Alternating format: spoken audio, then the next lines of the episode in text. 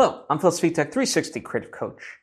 And in this episode, I want to talk about something that's been on my mind uh, for a number of reasons, and that is how to affect meaningful change.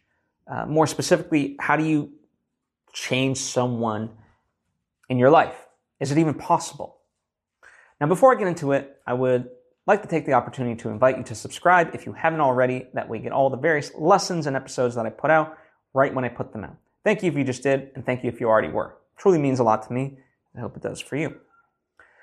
So, the reason I'm thinking about this is because, you know, there, there's a lot of things in this world that that are not good, you know, and we don't even need to agree on what those are, but I'm sure you kind of feel the same way in your own, whatever those might be for you that you would like to change. And it's like, okay, well, how do you yourself affect that change? And I recently, Adam Grant came out with a book called Think Again. And he's been doing a, a, lot of rounds of podcasts and things like that. And so he's really been on my mind because of that fact. You know, he, he's on a lot of the podcasts that I listen to. And he's a wonderful guy, really smart guy. And one of the things that he was talking about was this idea that if you genuinely want to change somebody, you can't force it on them, right? And I think we all inherently kind of know this. We get told this, and yet, nonetheless, we, we try to just force change onto other people, whether through shaming them, being angry with them, shunning them, um, just all kinds of negative stuff. And even sometimes, if it is from a good place, the way we maybe go about it can come off rude and aggressive and so forth. Like, you know, let's say, you know, you get someone a book and you're like, hey, you should really read this. And it's like, they didn't ask for that, right? And so it, it becomes very difficult, right? And then, as I said, the question begs itself of like, can you change somebody? Well, if you genuinely, genuinely want to change somebody, you got to let them speak. You got to engage them, right? Uh, it's the, that age old thing. They have to be willing to change. Part of how they can be willing to change is they, you know, they, they, they, they need to see why they should change. And so, you know, ask somebody like, hey, how did you come to uh, learn this? or become this or think this.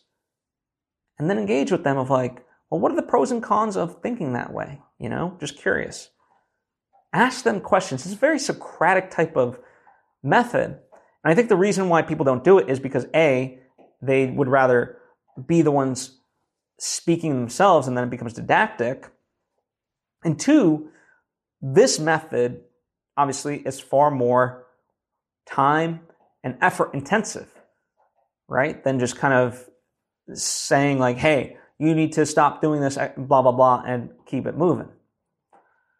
But ultimately, who's that benefit? It doesn't benefit anybody. And so we really need to kind of, you know, if we really deep down in our hearts want to see somebody change for the better, we have to put in that time and we have to engage with them and really ask them questions and let them speak, you know, and help guide them rather than tell them. You know, ask them questions. Let them have the epiphanies for themselves. You know, yeah, that doesn't mean you, you can't say, you know, here and there, but there's oftentimes, uh, you know, the, nowadays, like if someone calls me and they're working through something, sometimes they, I might let them speak for 45 minutes, not interrupting them. And like, I know in some of those, they might have a moment of silence, like they want me to say something, but I'll kind of just let them con- go ahead and continue on. I'll let it just be a moment of awkward silence and then they'll continue on and they'll really start working through it themselves. And by the end, you know, once they've, in essence, almost quite literally exhausted themselves, I'll kind of start to ask certain things and pose certain um, viewpoints and, and so forth and, and allow them to consider it, you know? And I might literally just speak for 30 seconds and then let them speak again for five minutes. And then they have these epiphanies. And that's what creates meaningful change. And not always. Listen, you know, sometimes they have the epiphanies and they don't act on them. you know, and then we have to have the same conversation the next week and the next week and the next week. But, you know, if I really want to help the person, I don't give up on them. Neither should you. Again, it's time and effort. You don't have to do it. Nothing says you have to um, allow them that time. You know, you don't owe anyone anything ultimately. But if you do, as you say, want to enact change in their life, then that's the level sometimes it takes. So, um, and if you're willing to do that, I applaud you. It's not easy. It's not easy, but um, it can help. It'll help you, and it can definitely help them. That's what I have for you today. I hope you take it to heart and uh, use it wisely, use it responsibly. Um, thank you, and I hope to see you next time.